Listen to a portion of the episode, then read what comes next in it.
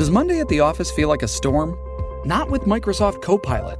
That feeling when Copilot gets everyone up to speed instantly? It's sunny again. When Copilot simplifies complex data so your teams can act, that sun's shining on a beach. And when Copilot uncovers hidden insights, you're on that beach with your people and you find buried treasure. That's Microsoft Copilot. Learn more at Microsoft.com/slash AI for all. Shipping can make or break a sale, so optimize how you ship your orders with ShipStation. They make it easy to automate and manage orders no matter how big your business grows. And they might even be able to help reduce shipping and warehouse costs. So optimize and keep up your momentum for growth with ShipStation. Sign up for your free 60-day trial now at shipstation.com and use the code POD. That's shipstation.com with the code POD.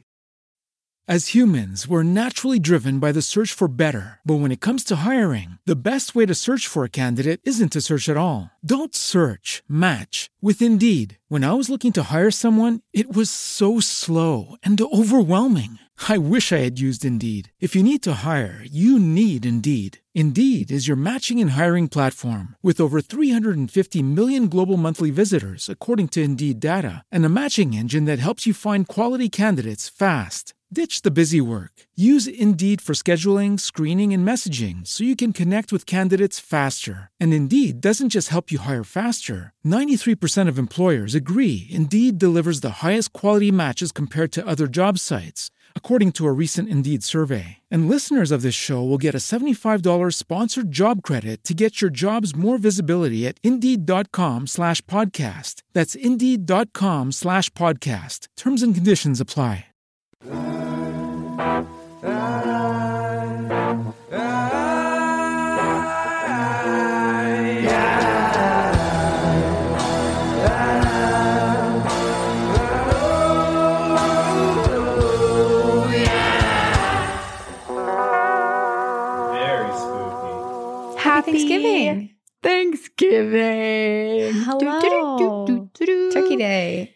I Turkey Day. wonder how many people get out there super early in the morning and do a turkey trot today.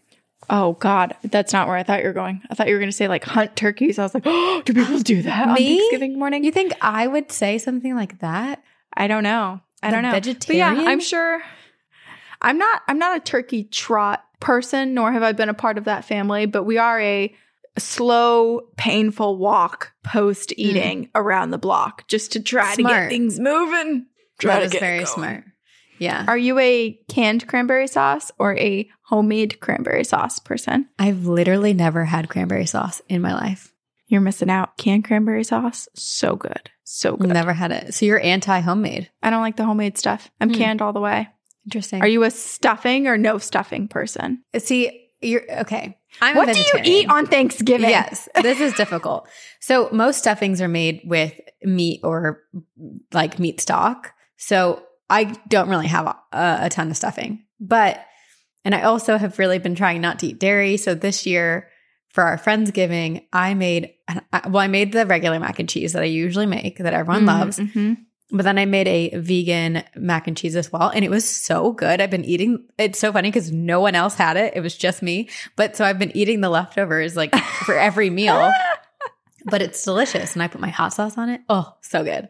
So good. Which So I don't think. I did I ever update people about my hot sauce debacle? No, tell everyone where to. Well, people tried to find the hot sauce for you, but you Yes. have found you found a replacement. Correct. So the saga is that Trader Joe's stopped selling my favorite hot sauce. Like I truly had it might be a problem, but I would buy like 10 bottles at a time and just stock up. And they stopped selling it. And it was this like small Trader Joe's jalapeno hot sauce. And whoa, the lights just really changed them. It's like, ooh, ominous. Let me tell how the story ends. But thanks to a lot of our listeners, there was some help in finding the same type of hot sauce, but just with a different brand. So they must have just used the same Mm. manufacturer. So it's Arizona something pepper, like jalapeno hot sauce. And I, I'll link it down below in this because it is the best hot sauce ever. Yeah. You were, I mean, people were fine. You were giving the description of the hot sauce and people were searching high and low for you when you're like, nope, it's not that. Nope, it's not that. Nope, it's not that. Yeah. And I'm glad that you found a replacement. I finally found it. And people I need to like, try I'll this hot send sauce." you it. Yeah. Well, now on Amazon they sell like a 12 pack, but they also sell it at Whole Foods, which is great. Oh, okay. You know what? I'll pick some up. I'll I'll Okay. give it a go. Okay. They should make It's little mini ones for for like stocking stuffers or like to put to your keychain. You know oh, how Tabasco and all those brands I do that. truly was going to for our wedding, I was going to buy a ton of bottles and put like a custom label on it and have that as our wedding gift. But I did not. And I should have because then I would have had lots of leftovers. True. Yeah, you can make a necklace out of it. Maybe I don't know. Yeah. there's lots of possibilities now that you So many. have found it. This is Two Girls One Ghost, Two girls, one ghost. and this episode of Two Girls One Ghost is sponsored by Thuma, not And- by Sabrina's Hot Sauce. but that would be great. Oh my gosh, I'm gonna reach out. that would be uh lifetime supply we are your ghostesses that's corinne i'm sabrina and it's thanksgiving uh we hope whatever you're doing today it's filled with food and lots of love so and rest. Rest. I hope Oh. you don't have to do anything that you don't Yes. want to do. and ghost that stories would be ideal, right? Because your loved hopefully. Yeah. you're gathering around somewhere with roommates, with friends, neighbors, co-workers whatever it may be. co-workers, or you're just relaxing on your couch by yourself and doing deep dives into ghost stories online. And we want to hear about all the things that you remember yourself, all the things that you've encountered, and all the things that you're told from other people this holiday season in regard to what they've experienced ghost-wise. yes and while you collect your stories to send to us we are going to share some stories with you i did not have the wherewithal to pick thanksgiving related stories but corinne you did Sabrina, you're supposed to not tell people that you forgot. You're supposed to say, This is what we said we were going to say. I have Thanksgiving stories to tell everyone to relate to Thanksgiving. And then Sabrina's going to show you some of the examples of stories you could hear and collect from loved ones around Thanksgiving. That's Yeah. how we make it not a mistake. It's it's the spin. It's the it's the, It's uh, the PR spin. spin. But I I, I admitted fault. So here we are. That's okay. I will Yeah. start. And also apologies Lovely. to people watching on YouTube because the time change and everything, the sun is somewhere I'm not familiar with it being, and I just keep getting shit. It is what it is. face. It is what it is. And that's that's showbiz, baby. Okay. I picked some long ones. Me right. too. Lovely. This is gonna be an extra long thing. Perfect Love for it. everybody's drives, right? Yeah. Yep. Alrighty. So this one is from Amanda. It's called Just a Few of My Many Ghost Experiences in the Life of Amanda. Hey, ladies and Leia. So I just started listening to your podcast a few days ago, and I'm currently binge listening every chance that I get, including while writing this email to catch up to the new episodes. I wasn't going to share just because I get nervous and I don't want anyone to think I'm too weird. But then I just thought, fuck it. Good. Yeah. That's the attitude. That's the right Yes. attitude we want here. We need an I have a umbrella few- for you, Corinne. I know. I'm trying to. Okay. Where's my? I need like a Bigfoot poster or something, like a stand-up thing, so I can just cover, have him yeah. block me. Okay. I have a few stories. So I guess the question is where to begin. A lot of my experiences revolve around my grandmother, who I've never met. She died in 1985, and I was born 10 years later. Or, well, my family hopes that this is about her. I have yet to go to a psychic to really confirm if it is her or not, but so Anyways, the experiences didn't really begin until my sister was born. Her and I are eight years apart, so I have a pretty good memory of things that would happen. When my sister was little, maybe one or th- to three years old, little things would happen like my parents, my brother, and sister, and I would all be watching TV in the living room, and no one would have moved. And then one of my sister's toys, which had a motion sensor, would randomly go off. The toy would be in the middle of the living room floor, so we were all able to see that none of us had moved it. But the toy would go off either once or maybe multiple times. I guess it all depended on my grandmother's mood. But there was one right where the toy just wouldn't stop. Each time during commercials, it would go off. Hmm. After the sixth or seventh time, I got up to shut off the motion sensor, but the sensor was already off. In fact, the toy's on off switch was slid to off. Oh, So I decided to put the toy in the dining room under the table just to make sure it wouldn't go off anymore. Because why would someone who's not a baby crawl under the table to turn the toy on? I should also add that you can see the entire dining room from the living room. I shut the light and I went to sit back down, and well, what do you know? As I was walking back to my spot on the couch, it went off. Oh my Let gosh. me add that my parents' house is kind of an open concept. So you can just see part of each room from the ground level from each room with a staircase in the middle of the house. So, like I said, you can see the dining room when you're in the living room. You can see the dining room from the kitchen as well. So, another night, I believe within a few days of the toy incident, the five of us were eating dinner. I need to put my arm is burning. You're Woo! fine. Just leave the lighting. Okay. I need to do it on my right arm so that I don't get jacked on this side and then have a flimsy arm on the other one. Like in SpongeBob. Okay. It always goes back to SpongeBob. I know, always. So another night, I believe within a few days of the toy incident, the five of us were eating dinner in my kitchen and the back of my sister's high chair faces the dining room. I'm sitting next to my mom and we were directly across from my sister at the table. And while my brother and dad sit at each heads of the table, we were in the middle of eating. And I look up from my dish to say something to my family, and I see my sister turned around in her high chair looking into the dining room and just dying of laughter and then Oh. saying some gibberish baby talk. From my seat, I was able to see directly into the dining room, and there was nothing there. I asked my dad if he saw anything. My mom and my brother are pretty skeptical, and he just shook it off as, oh, that's just my mom. Wave hello. So I give a little wave towards the dining room, and next thing you know, my sister is waving to whatever she's looking at. There were other little things that would randomly Oh, like happen it was throughout waving the house. back. Right? Oh. Yeah. So Oh. sweet. And obviously, whoever it was, whether it's the grandmother or someone else, like clearly is just a sweet spirit to interact Yeah. with the baby like that and just make her giggle and entertain her at the dinner table. Yeah. Other things would happen throughout the house, but apparently, since I've moved out, which is going to be going on two years, things in the house have relaxed. But part of me thinks that my sister and dad are just less observant than I am. Okay, so carrying on. My grandpa, my dad's dad, owns a house in the middle of nowhere, the Catskills, New York. This is where the crone of Catskills Oh, famously. the crone. Specifically in a town called Fleischmanns. Hmm. My dad and grandpa built the house from the ground up. So the history of the home is basically my dad's direct history. My dad has three sisters, so we'd all go up there from Staten Island throughout the year, especially during winter ba- break, and we would celebrate Thanksgiving up there. Each of the siblings would have their own rooms that they'd share with their families. So my aunts would each have a room that they'd share with their husbands and children.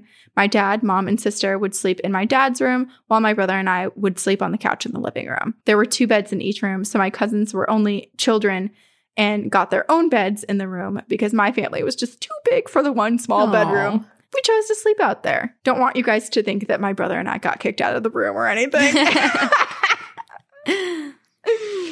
There were three bedrooms on the main floor my dad's, my grandpa's, and one of my aunt's, along with the kitchen and living room. Upstairs was where my other two aunts' rooms were, with a small second living room in between. But so throughout my childhood, there would be these random things that would happen. The sink would turn on in the middle of the night there, and you would hear the glasses that were are in the draining board being moved around. Not gonna lie, I was always too scared to open my eyes, so I just listened most of the time. This is so creepy because Amanda and her brother are sleeping steps away from this. When you're Yeah. out in the living room, you're right by the kitchen. yes. Other times, And to just be like, I just imagine like eyes open, staring at each other, yes. Listening. Oh my gosh. Like, what do we do? But don't want to say anything because you're a little scared. Right. Or it's like one of the things where your where your eyes are closed, but you know the other person's awake and listening too, and you're both just like, don't Trying say to breathe. anything. Yeah. Yeah. E. Other times, randomly throughout the day and night, you'd hear someone walk back and forth from each of the rooms upstairs. It would sound like someone who dragged their feet when they walked and hmm. always wore the old school moo slippers. Not sure what the exact name is, but I hope you guys know which ones I'm talking about. According to everyone who knew my grandma, which was all of the adults, those are the slippers that she would wear, her moo. Please tell me you guys know and call the old school nightgowns moo too. LOL. I don't. I, I never have. Have you? I that was definitely a term Okay. growing up that I had heard. I don't think I I, think owned one, it. so I don't think I yeah. Ever called one it, but I recognize it. Yeah. But one of the, I guess some would think creepy, but I kind of think romantic things that would happen is once in a blue moon, randomly during the wee hours of the morning, you'd hear a lady call out for Benny, who is my Oh. grandpa. oh Just my gosh. Softly hear, Benny. I That got chills thinking about it, and my eyes started tearing up too. LOL. My dad, grandpa, and I were the only ones who would ever hear her call his name. And This is like they're all gathered for Thanksgiving. The I just- whole family's there, and so is she. I love to think because, especially since it sounds like her family home is also haunted by grandma, that grandma Mhm. like gets in the car with them to drive to the Catskills. Oh, that's so sweet. She Or packs a little bag. just- What if she's just there because she's like, "This is. I know my family will find me. They always come all together, and I they find me here." so she's just It's going to all of the the family homes. Mhm. Yeah. Ah, now for the best part of the whole story. All of the little happenings were to give you guys an idea of the house before I got to the biggest supernatural occurrence that I've ever experienced. Oh. About seven or eight years ago, one of my aunts, whose room was upstairs in the house, lived in Poland for a couple years. So when my family went up to the house, my brother and I slept in the king size bed instead of sleeping on the couch. Nice. Going back a bit, I always had a kind of uneasy feeling whenever I went upstairs, like someone was always watching us, but never in a bad way. And I say us because I always refuse to go up there alone. because I get just as scared as you guys do when supernatural things happen or I feel something supernatural. So, us, as in either one of my siblings and I or one of my cousins and I. But so, anyways, everyone was going to bed after the long Thanksgiving day. So my brother and I went upstairs to get ready to go to bed, and I slept on one side of the bed that is closest to the bedroom door, which is usually out of the norm for me because I usually refuse to sleep near the door because I have this belief that if something bad comes into the room, they'll get the person who I'm sharing the bed with first if they're sleeping by the door and not me. Kind of fucked up, I know, but every man for himself, I guess. Oh well. Yes, I think that that's I always think that. yeah, you sleep on the side uh, opposite of the door. Absolutely. Yeah, give you some so my brother exact right yes so i put brian by the door and then i have mm-hmm. fingers full of weapons i'm like edward scissorhands on the other side i told him actually when we were in a cabin and i was nervous that someone would break in i was like you have to run at them in your underwear and distract them and i need two seconds two seconds for you to buy time for me to whip on all my stuff and go and go for them Buy Like, that's two the plan. seconds. that's the plan oh, Honestly, Oh, that's man. very impressive, Corinne. All you need is two seconds to get ready. oh yeah i respond really well in danger that's my one Okay. my one skill Good to know. what comes of that after is that I don't process trauma that I experience until about two months later, and then it hits me out of nowhere. So, Yes, the way your it brain all, uh, pluses and minuses. things, trying to protect you. Yep. Yeah, but I'm great in the moment. Okay. So my brother has his headphones on, blasting music to help him sleep, and I'm laying there with my eyes closed, feeling myself fall into a deeper sleep. All of a sudden, I hear my bedroom door open and I hear the Mumu slippers slide across the floor. Then, as Oh. they stop by my feet, with my eyes still closed, I suddenly feel a depression in the bed, as if someone sat down, and then I felt someone softly caressing my leg. And I'm pretty sure Stop. my grandmother was helping me go to sleep because I don't remember hearing the moo slippers get up and leave, nor do I remember the depression in the bed going back to normal, if that's the right way to put it. When I woke up the next morning, the first thing I did was tell my dad and my aunt, who both have had their own experiences with their mom. Like I said, I've never met my grandmother, but for some weird reason, I do feel very strongly connected to her, especially that night. Lately, she's been visiting me in my dreams, and those stick with me so much to the point that I just got a tattoo dedicated to her memory. Oh, Thank you for reading and possibly sharing my story. And thank you for the podcast, even though as of this email, I'm still catching up and I can't stop listening and kind of don't want to catch up because I love binge listening to it. Amanda. oh, Amanda. It is interesting to me just the idea that we always talk about visitations from loved ones and and people coming through dreams or or haunting. Haunting doesn't even feel like the right term to use but like just appearing and, and showing their presence in spaces where their family spent time. But it it always is a bit interesting when you meet a relative who you never met in the current life. And so like I'm just thinking about I have examples in my family where I mean I don't have any memories of it, but I have relatives and, and younger cousins who've met people in my family that I haven't even met that, that passed away Mhm. long before in spirit form. And so it really is interesting to like still feel for Amanda to still feel that maternal and grandmotherly warmth and love and for that caressing of the leg to be really comforting and to put her to Yeah. sleep rather than be spooked because it's someone that she's technically never met. But it's and it's this a, in a loving spirit form. maternal feeling and energy, which I think Mm-hmm. is beautiful.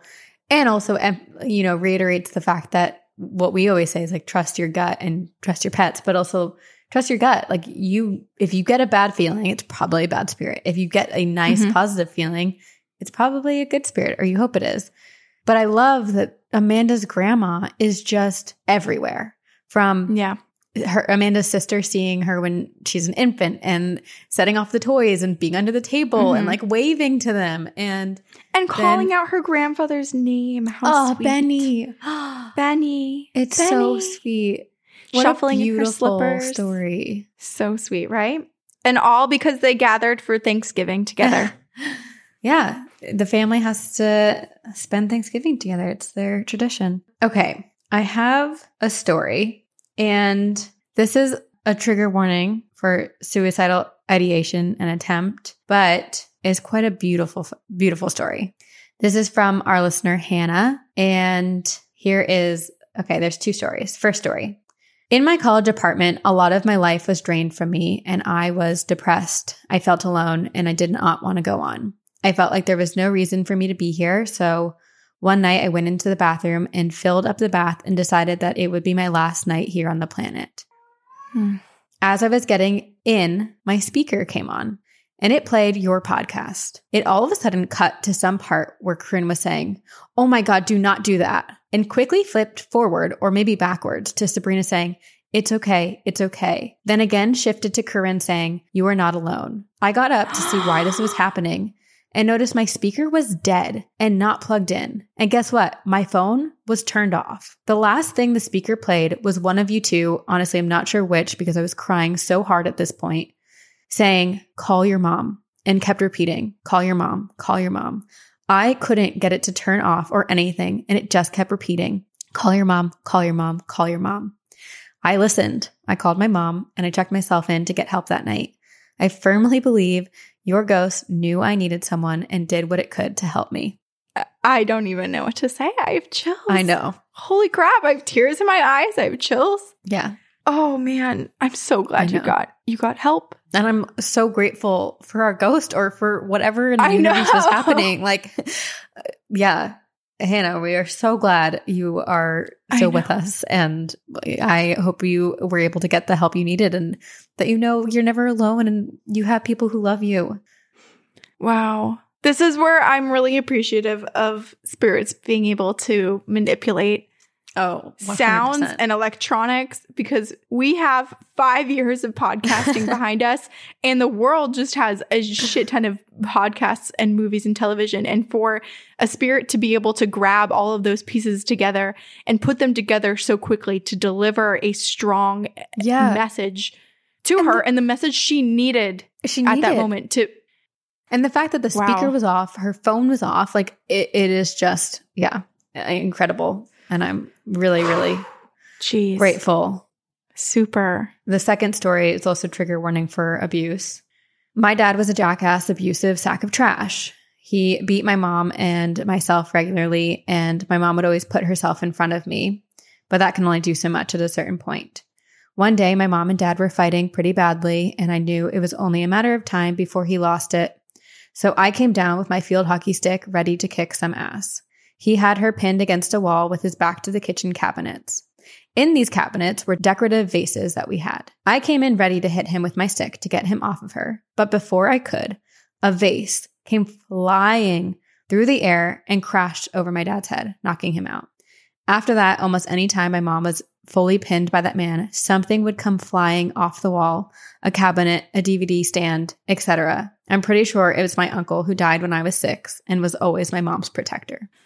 I mean, holy shit. What whoever it is, whether it's a spirit guide, a relative, a, a relative who is a spirit guide, someone is so incredibly there and active and there Yeah. for her and her mom and and their family and I'm grateful to hear that because honestly like I mean I can't imagine being in that scenario. I feel like it's a it's a very difficult one to navigate obviously and it's horrendous to ever experience but despite all of those things happening i'm i'm glad that in those moments there were those little moments of hope too right because like that thing is happening And then you're realizing from the spirit world that someone else is also saying, that's not okay. That's wrong. That's dangerous. I'm going to do whatever I can to protect you until you're in a place where, where you're safer. Absolutely. I mean, and I'm so sorry to Hannah that you had to experience this and, and go through any of this, but it is incredible to, to, to know and to have this proof that you have these guardians and people and spirits Mhm. watching out for you and looking after you from the other side. And they all want you here. They want you living and experiencing life. And we want you here. Exactly.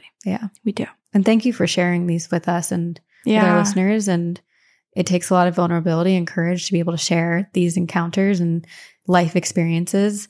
But I, I think there are a lot of people who are going through it and maybe don't have the ability to talk about it or are scared and afraid to. And hopefully this can offer them some solace and understanding that they're not alone either. I know, Hannah. I wish I could hug you. I wish I I'm wearing an oversized sweatshirt right now. I wish I could do the thing where I put you in it. Get in here. And then we're just trapped. We're trapped in here together. Get in. Yeah. And then you'll face this way, and then I'll just control your arms and, and make you go around and do different things. We'll be ratatouille, but me. but me. Oh, well, ghost hug. We're sending virtual hugs. And if you're watching YouTube, Uh, you're hugging. Yeah. Yeah. We're hugging you. All right. All right. Are you going to bring us up? This, I, I think so. The title of this is my happy question mark Ouija board story. So I'm going to say I'm going to lock in a vote of yes. okay. We Good. will be uplifted. Hi, girls. My name is Susie, and I'm from the East Coast too. Woo. I love your podcast and have been binging episodes ever since my quarantine started. I've been going back and forth about whether or not I should send you this story, but I'm finally caving in and decided that on the scale of Ouija board stories, mine is probably one of the more positive ones. Okay, that's great. Okay, We're swinging that's- to the positive side. yes. We need that. Yeah. A little about me. Ever since I was little, I've loved anything and everything paranormal. Us too. I grew up watching, yes, as you sip from your mouth breather cup, little Stranger Things. Mm. Love the spooky. I grew up watching scary movies, reading ghost stories, and watching Ghost Hunters and any other paranormal shows that I could find. So when I saw a Ouija board at the store one day, I naturally begged my mom to buy it for me, which she did. I was about 12, 13 when I first started using it, and I never really experienced anything crazy or memorable. It was just always with me and my friends using it casually, and nothing ever really came of it. After a while, I stopped using it as I had become kind of tired of it and didn't really believe in the power that it is said to possess. I was also 12, so go easy on me. Fast forward a couple years. It's Thanksgiving Day, and most of my extended family was over at my house. I have step cousins on my mom's side who I only really saw on holidays, so we didn't really know much about each other's lives. Nevertheless, we got along really well, and when we did see each other, it always felt natural to hang out with them. On this particular Thanksgiving day, we were pretty bored, and it was kind of gross outside. So we were in the typical moody teenager stage, so we were obviously too cool to hang out with the rest of our family. But lucky for me, they were also fans of the paranormal. I don't remember how it got brought up, but eventually we decided to break out my Ouija board. This time was different though. Hey. We really set the mood of the room. We lit every candle I had in the house around my room. We shut off all of the lights. My one Wow. cousin, we'll Setting call the her, mood. right? I love this. And I'm just picturing like all the like th- the parents drinking like Bloody Marys and beers or something in the other room, and all the kids are like running out and going through every drawer to grab candles, and they're like, "Oh, what? Like, what are you up to? Okay, whatever. I don't really care." And just like letting it happen. Yeah. They're busy drinking their. They're you know- busy.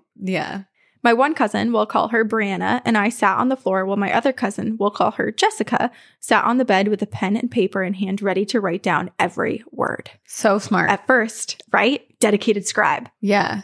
At first, things seemed to be going as I had usually experienced it pretty casual, boring, nothing memorable, and the room itself felt normal to me as well. Then, at some point, there was a shift. It felt like there was more of us there, and there was just this heavy feeling. The board itself was different too. Answers were more coherent and purposeful, and the planchette was moving more easily. We Mhm. decided to move away from the generic yes or no and superficial questions to some more personal questions about ourselves. Like I said earlier, the girls and I didn't really know each other that well, so it made it much more interesting when one of us would ask a personal question about ourselves. We would ask questions like, when is my best friend's birthday? Or what is my mom's favorite color? Silly things like that. Mm-hmm. But for every question we asked, the planchette would spell out the correct answer. Wow. Okay. I want to mention that we weren't feeling scared either. We all felt kind of excited, actually. so at this point, we decided to not only continue asking these personal questions that only we would know the answers to, but to close our eyes and have Jessica write down everything and read it to us after. wow. That's like foolproof to make sure no one's cheating. yeah. Brianna Wow, so was smart. Mhm. Brianna was the first to go. She asked this obscure question like, When did I break my leg? Jessica then reads aloud J U L Y 4, July 4th. Brianna immediately lets out this light laugh and says that wasn't true as she explains that she broke her leg at a softball tournament over the weekend and July 4th was on a weekday that year. We continue to talk for a couple minutes and Brianna kind of pauses and goes, You know, now that I'm thinking of it, I did break my leg on July 4th. She goes on to tell us about how she hurt her leg in the tournament, but when she went to the hospital, they explained how it had been a fracture days prior and the strain of her playing softball put it over the edge. The Whoa. tournament that she was playing was an Independence Weekend tournament. At this point, I felt different. I felt this sense of awareness drape over me, and the next question that I asked seemed random, yet it fell out of my mouth so naturally. With my eyes closed, I asked, Who got me that stuffed animal on my bed? I remember the girls snickering at my question before feeling the planchette move. Jessica then spells M E. Ah! Me. Immediately, I let go of the planchette and the girls stare at me, kind of nervous, and ask what everyone's thinking. Then Jessica quietly asks me, Who bought me that stuffed animal? I said, My grandpa. Stop. This is so nice.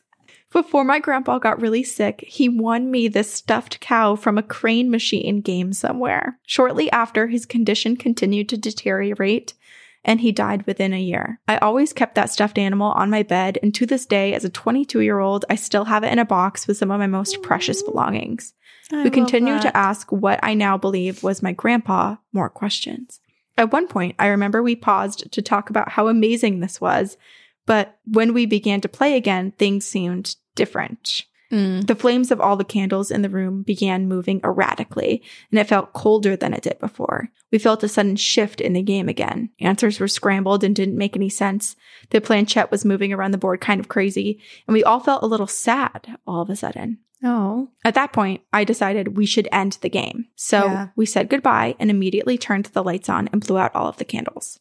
When we rejoined the rest of the family, I ran over to my grandma and told her that I spoke to grandpa, and she just kind of smiled at me and told me that she speaks to him all the time. The rest of the night continued on without any more spooky events. Since then, I have tried to use the Ouija board to contact my grandfather, but it hasn't worked the same. Oh. I truly believe that my grandpa follows my grandma around and protects her, and that's why we were able to talk to him that Thanksgiving. I also Aw. believe he gave me the intuition to realize it was him, as well as the instinct to stop the game before it got out of hand. So, as far as Ouija board stories go, I feel like mine is one of the sweeter ones. Thanks for listening to my story. Stay spooky. Suze. Suze, Susie, this is beautiful. But I mean, I it's know. interesting. So, like, it definitely proves that you can use the Ouija board correctly.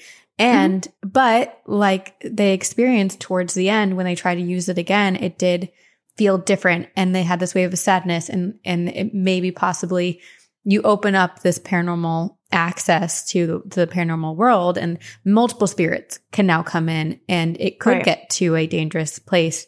But I am really grateful that they, and I think this is a rule to follow is like if anything starts to feel weird when you're playing a Ouija board, you should say goodbye and Right. trust your gut. Exactly.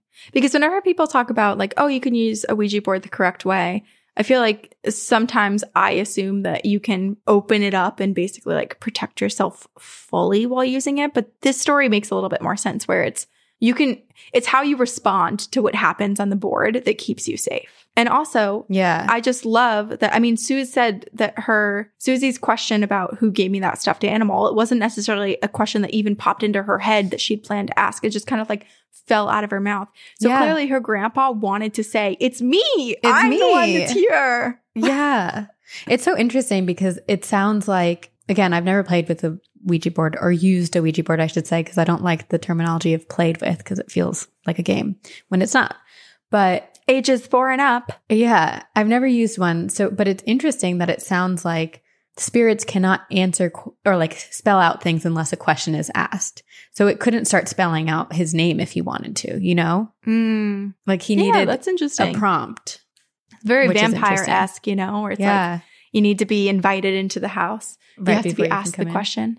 But then Yeah. again, when we talk about like Zozo, you know, like there's Yeah. there's a lot of That's just true. taking over the planchette. It's yeah, uh, maybe there's just like a general understanding in the spirit world of how Ouija boards work, and they just start like all trying to play the game correctly, and and it's supposed to be call and response. Maybe they all get trained. They go to like a Ouija board training class, and they're like, "Here's how to use it." When the humans, when the living humans try to talk to you, I would love to just like step into the like, okay, you're dead. Now here's how it works. And you Book of just the- learn Book of all the the, book of yeah, the book of the dead. But a less confusing one than the Beetlejuice one, because apparently Right. the Beetlejuice one is very confusing. Yeah, that's that's like five thousand pages or something crazy. But Yeah. I also like to picture. So Susie was saying that her grandfather, they believe mm-hmm. that her grandfather is always with her grandmother. That's so sweet. And so I like to think that he was just like in the room, kind of hanging out, like enjoying listening to all of his relatives' conversations. And he's witnessing all the the tween girls running around and getting all the candles. And then he's like, hmm, I wonder what they're doing. And like walks Yeah. into the room and it's like, oh, I can participate. I love that. Oh, so sweet. yeah. He just peeks in and is like, huh, interesting. What are you up to down here, wherever you What are? are the- I'm going to go hang out What with the kids for a little bit. I'll be back, everyone. Yeah. Yep. Yeah. Uh, Or I- I wonder if like when you're a spirit and a Ouija board is a you know a session is begun around you if you get like a a bell like ringing near you it's like you can Mm, speak to someone if you calls want. you. Yeah. yeah. Curious. Huh. Okay. I have a story to end us on and it's quite a few stories so I'm just picking a few um and of course I picked the scary ones. Okay. This is from our listener, Julia. Julia says, Hey girls, my name is Julia. I'm a long time listener and have been wanting to share my stories, but my battle with social anxiety has been getting in the way of me hitting send. So I've actually been working on this email since 2019. And with the encouragement from my therapist and my family and everyone I know, plus TGOG campfire stories tonight, I am here to finally hit send. Yay! You're here. We're so happy. Yeah, so happy. I'm not entirely sure where to start, so I will start by saying I've broken this email down to individual stories and then rated them on a scale of one star to, I think, five stars on scariness, and they just go in order of my life. So did you choose all the five star scaries? I may have. a small amount of background info. I grew up in Cleveland and went to high school in Tampa and did my first year of college in Boston. Shout out to Beacon Hill. And finished college in Columbus, Ohio at The Ohio State University. Gotta say the when, um, because it got trademarked. Mhm. My whole life, I've had this knack of being able to walk into a place and instantly tell if it's haunted, what kind of spirits are there, if they're nice, mean, old, young, and if there is any immediate danger. This will come into play later. I do not really consider it a gift or anything. I'm not sure if that's normal or not, but I can say, since Google has been readily available to use without my parents screaming at me about using the internet on my phone, because, you know, early 2000s kids know what's up, I have only been wrong four times. And who knows, maybe it was documented. So without further ado, here are my stories. Which, how cool to be like, oh, I know who's haunting here, then look it up and confirm. Yeah. Most people don't ever get that validation. This is incredible. Yeah. You know what? I'm just going to read all the stories. There's three of them. Okay, great. Okay, story one. Al Capone hates when girls sneak out. Scary level two. Where I went to high school in Tampa, it used to be a hotel. That hotel is where Al Capone spent a lot of time on vacations and apparently was one of his favorite places in the world. He is known to haunt many places, but me and my friends firmly believe this school is one of them. The dorms are incredibly haunted. Stuff is moved, doors are slammed during school days. Side note, there are more cameras in this school than on a military base, so pretty much every person's move is recorded, and these things are seen on camera, but no one's doing them. One night, as a young 16 year old girl whose boyfriend lived in the boys' dor- dorm, I decided to sneak out to go meet him. Cameras be damned.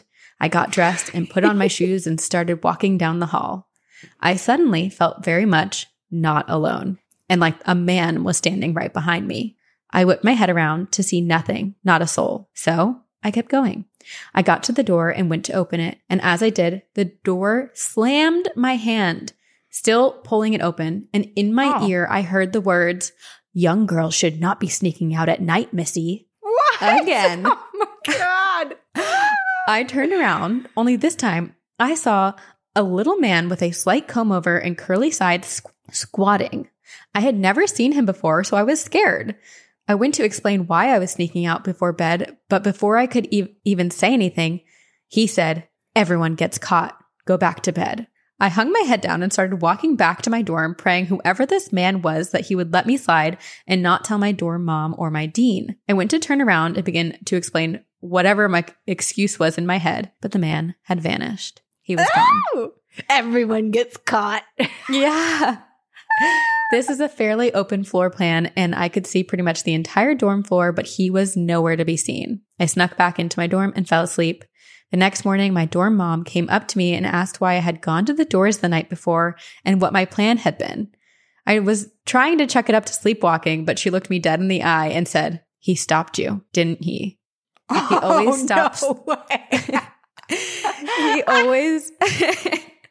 This is the. Why don't they tell all the kids? That would be like the number one thing that would keep me from sneaking out. is I don't want to see the old man ghost. yeah. Actually, maybe I would try more. Uh, because you want to see the ghost. You're right. I kind of love this that like the dorm mom knows. Okay.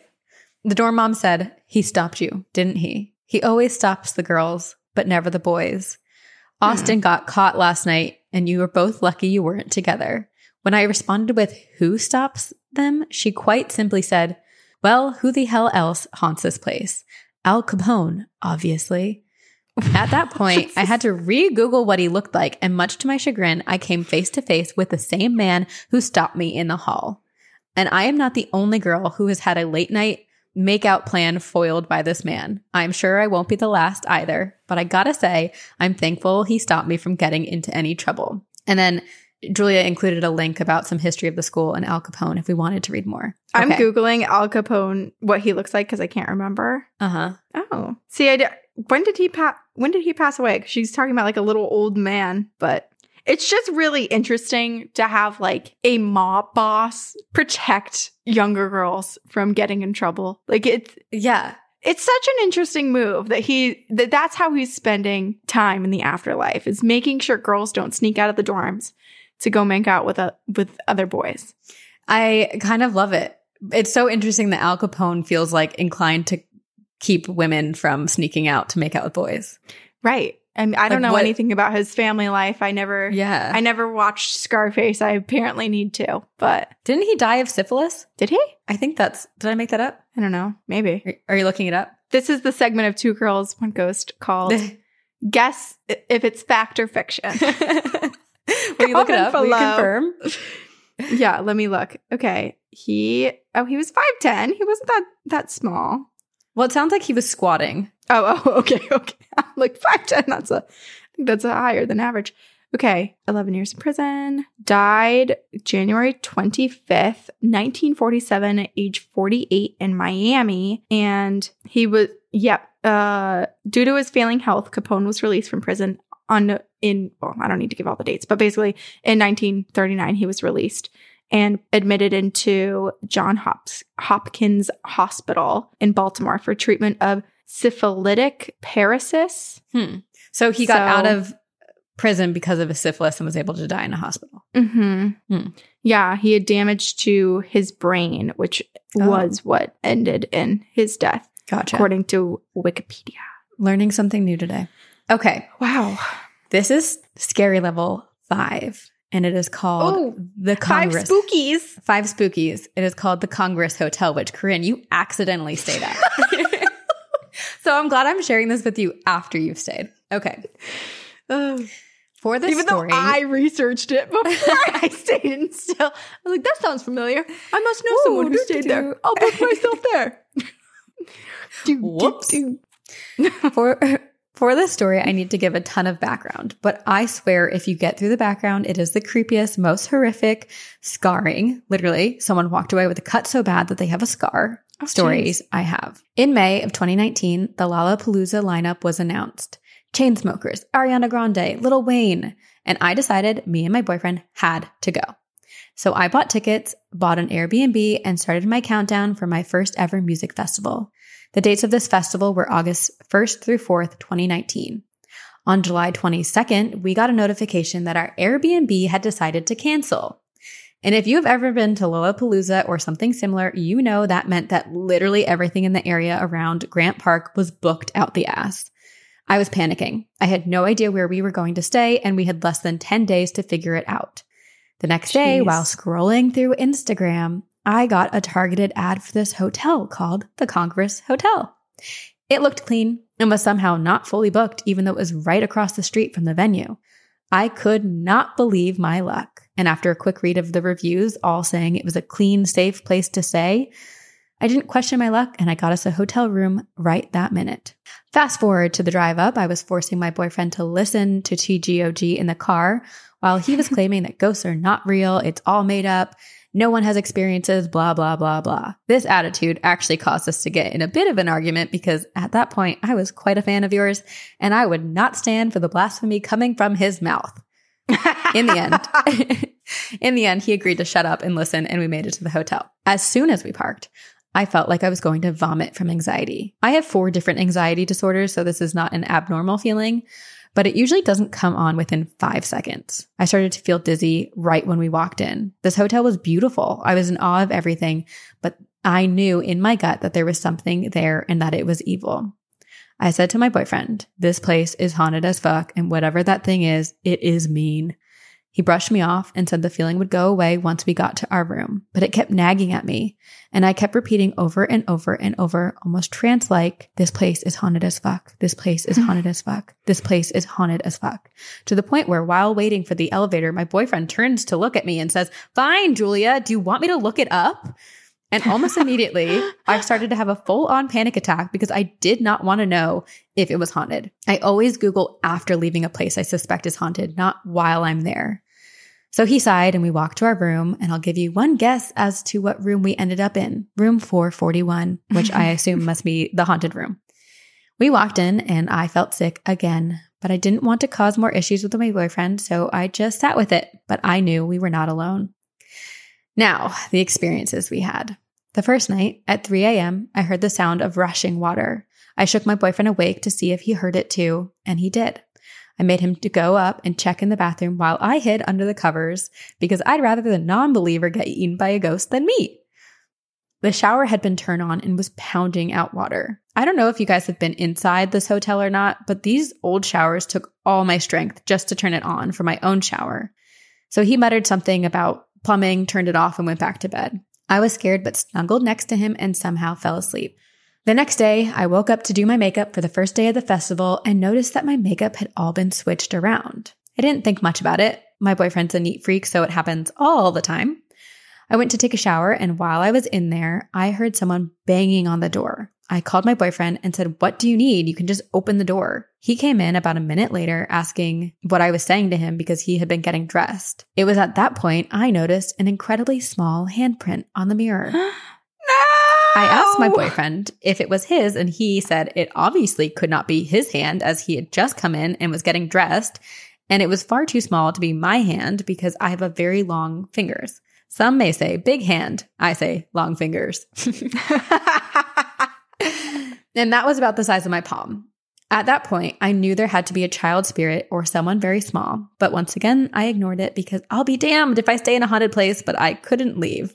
That night, we had our second major experience. Once again, the shower turned on at 3 a.m., and my boyfriend went to turn it off as he got back in bed, and his backpack, which was filled with all of his clothes and shoes for the trip, was flung from the dresser and hit the edge of our bed, which was about two to three feet away from the dresser. At this point, I knew that whatever this thing was wanted attention. So I crawled even further under the covers while my boyfriend got his backpack and just said, Ghosts aren't real, it's just weird gravity. That was probably his biggest mistake because the next morning, he woke up with bruises all up and down his leg, like someone had spent the night punching his legs repeatedly. Oh my God.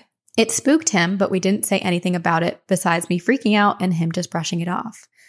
Again, the next night at 3 a.m., the shower came on again. And let me tell you how annoying that was, especially after a long day. I got up with a sigh, went to turn it off, and I noticed the steam in the mirror from the shower. Whatever it was, always turn the shower to full heat to make it steam. In the mirror, there were two handprints, side by side.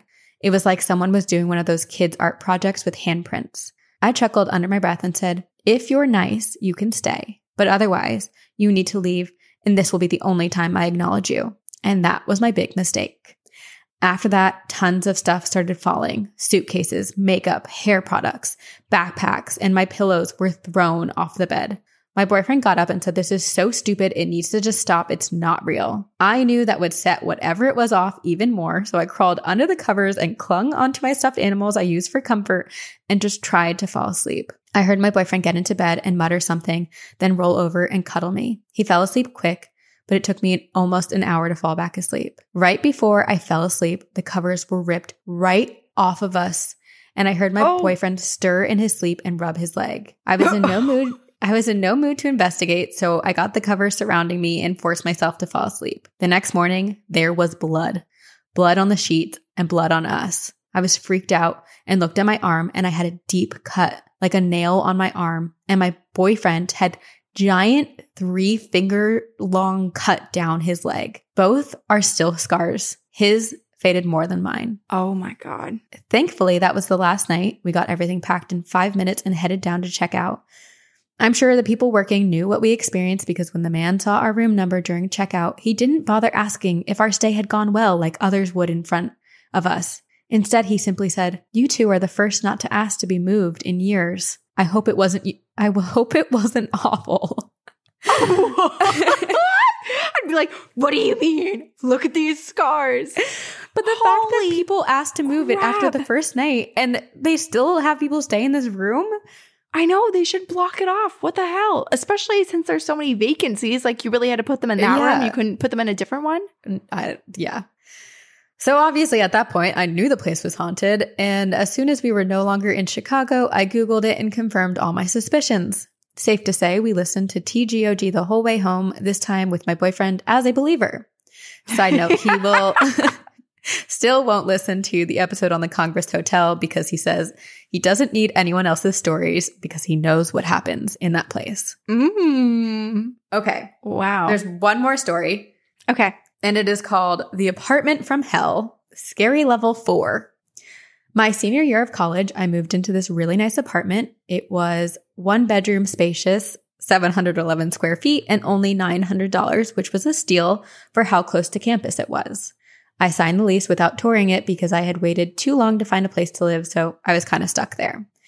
The apartment was beautiful, but when I walked in the door for the first time, I knew something was up.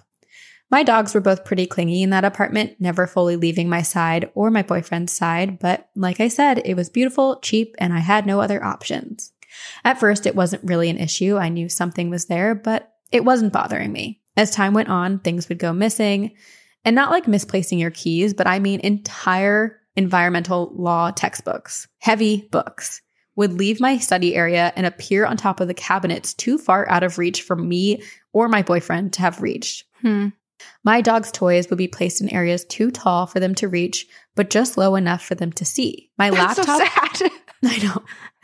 My laptop would be found in the closet on a shelf too high for me to reach at least twice a week.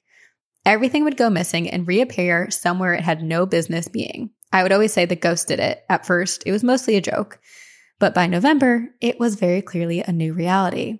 As things started disappearing, my goodest good boy Dex, a big black dog in pics below, started to get more and more aggressive to certain corners of my place. He would bark and lunge and snap and snarl. This is a dog who regularly gets beat up by his sister who weighs half of what he does. He is not aggressive and never has been since, and truly only when he feels like I'm in danger. But he started to get very protective of me when we were in that apartment. And when we were in that apartment, the only one he would allow near me was my service dog, Maisie. Maisie also had reactions to this thing. She would miss alerts because she was too busy staring into corners. She would whimper every time she was left alone and more.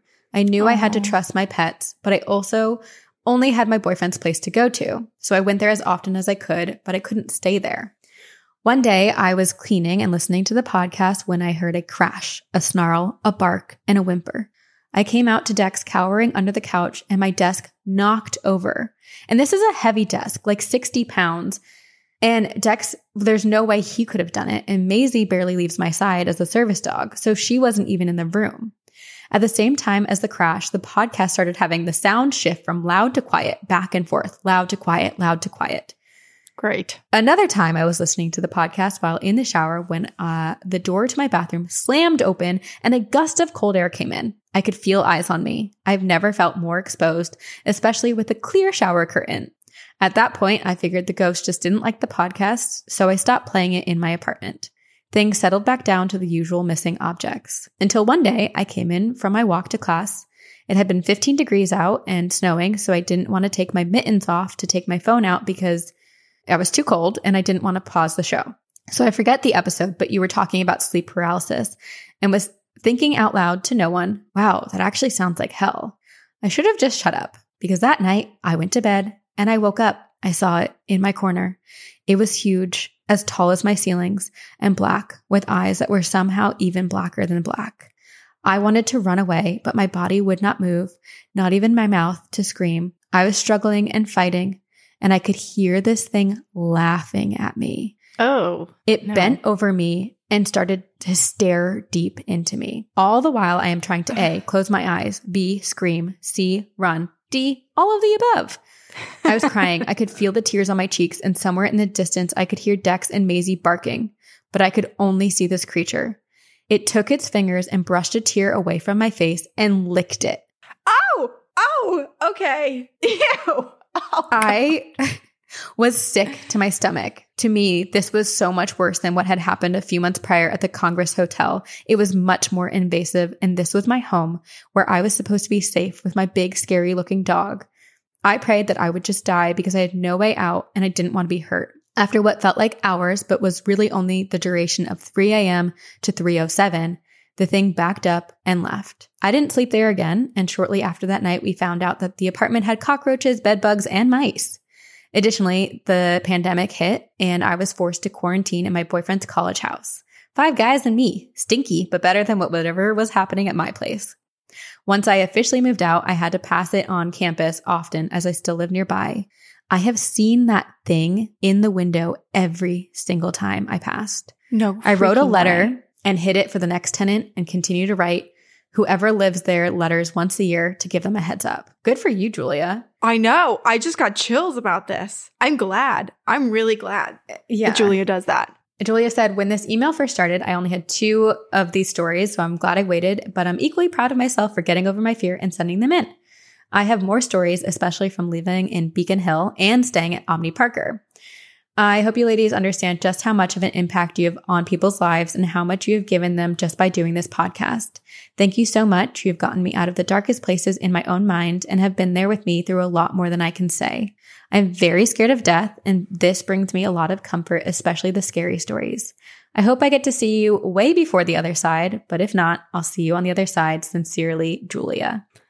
Julia, Julia, you you didn't rate your last story correctly. That was definitely five scary stars. Yes, Level five. Yeah. Especially, Julia even said it's much scary and way more invasive than what happened at the Congress Hotel. I mean, don't get me wrong, the Congress Hotel is also horrifying. She's wearing the scars. Her and her boyfriend Yes, are wearing literally. the marks from being at the Congress Hotel. It's horrifying. But I need, this, I need a refresher on what room 441 what Yeah, happens we- there. I can't I can't remember. I'll have to We should listen back to re-listen. that episode again. yeah. Yeah. Also, the imagery of this tall, horrific entity, one, giving Julia sleep paralysis after she out loud says, like, that sounds horrifying. Like, hope I don't ever experience that kind of um, sentiment. For it to happen that night, and then for it to wipe away a tear and lick it. Yeah. I was also okay when when she wrote that about the licking the tear. I was picturing like it l- it licked the tear away. It wiped it with its tongue. That's what I was picturing. like a oh, oh. like a manananggal. like a long, like- oh, snaky like tongue. But it's, I mean, it's also interesting not to spook Julia, but I feel like she's wearing she's wearing a lot of the the marks and scars Yeah. of hauntings around her. So not only at the Congress Hotel did her and her boyfriend have those those marks and gashes, but also like there's some sort of there's something that's like about that dark creature that has lasted and like latched itself onto her even though she's gone because she said as she walks by Yeah. she can still see it and it's At not least it's like not it's the big her. thing on campus where everyone else right but it's like it's there it's watching It's watching. Oh, i Also, hope julia Julia- never ever goes in there again yeah. I'm really grateful that Julia sends these letters to new tenants who live there. But mm-hmm. I wonder, I want to know if, d- Julia, do you get responses? Like, have you heard from Right. people of their right experiences? because Because it I- sounds like if i got that don't you think that there would be a rumor around campus too you would think. Like some sophomore would be like, "Oh, you're in my old haunted dorm now." Like I, I just and also an when you keep though, the letter don't and then know. when something happens, oh, I don't know either. someone needs to cleanse that space. Mm-hmm. Get rid of that darkness. I hate because it's clearly still there. If Julia sees it anytime she walks past, although it sounds Right. like Julia doesn't live there currently. It's just good that Yeah, the thing is in only in that apartment, even Yeah. though that's bad because people like Julia and other residents will experience its darkness. I'm glad that it's it's not an entire building that we know Right. of, or, or it can't. It's not following Julia to where she goes next. It is trapped There. in that space yes. in the the 700 square feet. Julia has enough to worry about because Julia is like very open to the paranormal, like outside of that. Mm-hmm. So, yeah, Julia, you don't need more spirits following you. No, but but I will say Mm-hmm. we don't want any more spirits following you, but I'm also partially grateful for the things you experienced because Yeah. you got to turn a non believer into, Into a believer. believer. And you emailed them all to us, and we're really grateful that you Mhm. one started this email and sent it finally because we are so grateful, and this was a great one to share. Maybe not on Thanksgiving, but happy Thanksgiving to everyone. it's always great to share. Maybe someone's staying in the in the Congress hotel while they visit. So some sorry in Chicago. are. And if you ever Yeah. stay at the Congress Hotel, do not stay in room 441. Note to Apparently self. Apparently not. Yeah, note to self. Yeah. All right. Well, everyone, thank you for listening. If you have ghost stories, make sure you get them from your family, your loved ones, your roommates, your colleagues, whoever it is you're spending these holidays with, and email them to us at two girls, one ghost podcast at gmail.com. You can rate and review us on iTunes. That is extremely helpful Yeah. for helping our podcast grow. You can also word of mouth. Tell everybody about us. Rock our merch. Be our billboards, please. And Be then you can join us. Be our guests. Be our guests on the most haunted podcast in America. Started out beautiful. Um, and uh, what Tell else? everyone Join us on us. social media. yeah. Subscribe Pyramid to us on scheme. YouTube. Yep. Hang out with us on Patreon. Yep. And you have a few more days left to join Patreon to be eligible for our holiday card. We are Yes. sending them out starting December 1st. So if you're a Patreon donor by the last by November 30th, by the last day in November, you will receive the first Yes. ever Two Girls One Ghost holiday, Holiday card in the mail. Snail mail sent from us directly. Yes. Thank you for listening. Thank you to Upfire Digital for editing our podcast. And we love you all. And like Julia said, we do hope that we get to see you way, way before the other side. but if not, we will see you on the other side. Bye bye. Happy Thanksgiving. Very spooky.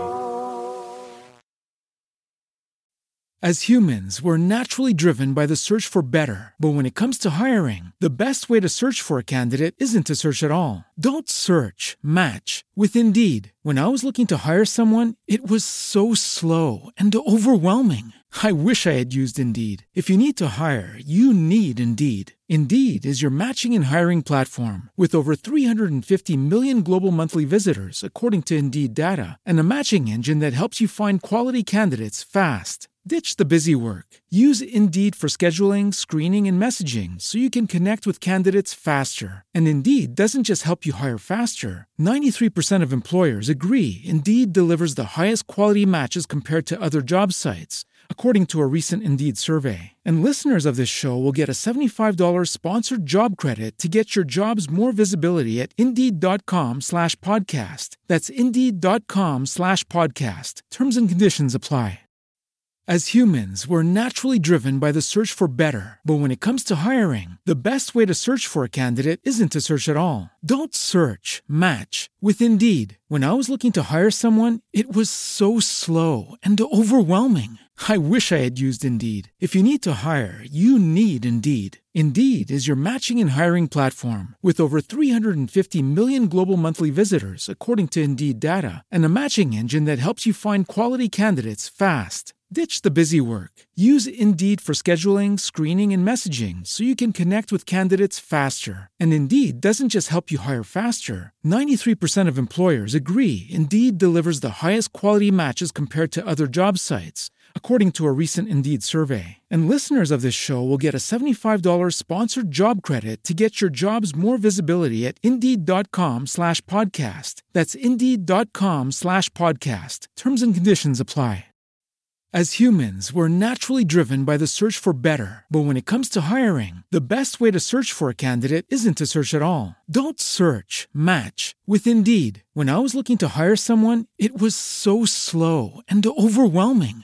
I wish I had used Indeed. If you need to hire, you need Indeed. Indeed is your matching and hiring platform with over 350 million global monthly visitors, according to Indeed data, and a matching engine that helps you find quality candidates fast. Ditch the busy work. Use Indeed for scheduling, screening, and messaging so you can connect with candidates faster. And Indeed doesn't just help you hire faster. 93% of employers agree Indeed delivers the highest quality matches compared to other job sites, according to a recent Indeed survey. And listeners of this show will get a $75 sponsored job credit to get your jobs more visibility at Indeed.com slash podcast. That's Indeed.com slash podcast. Terms and conditions apply.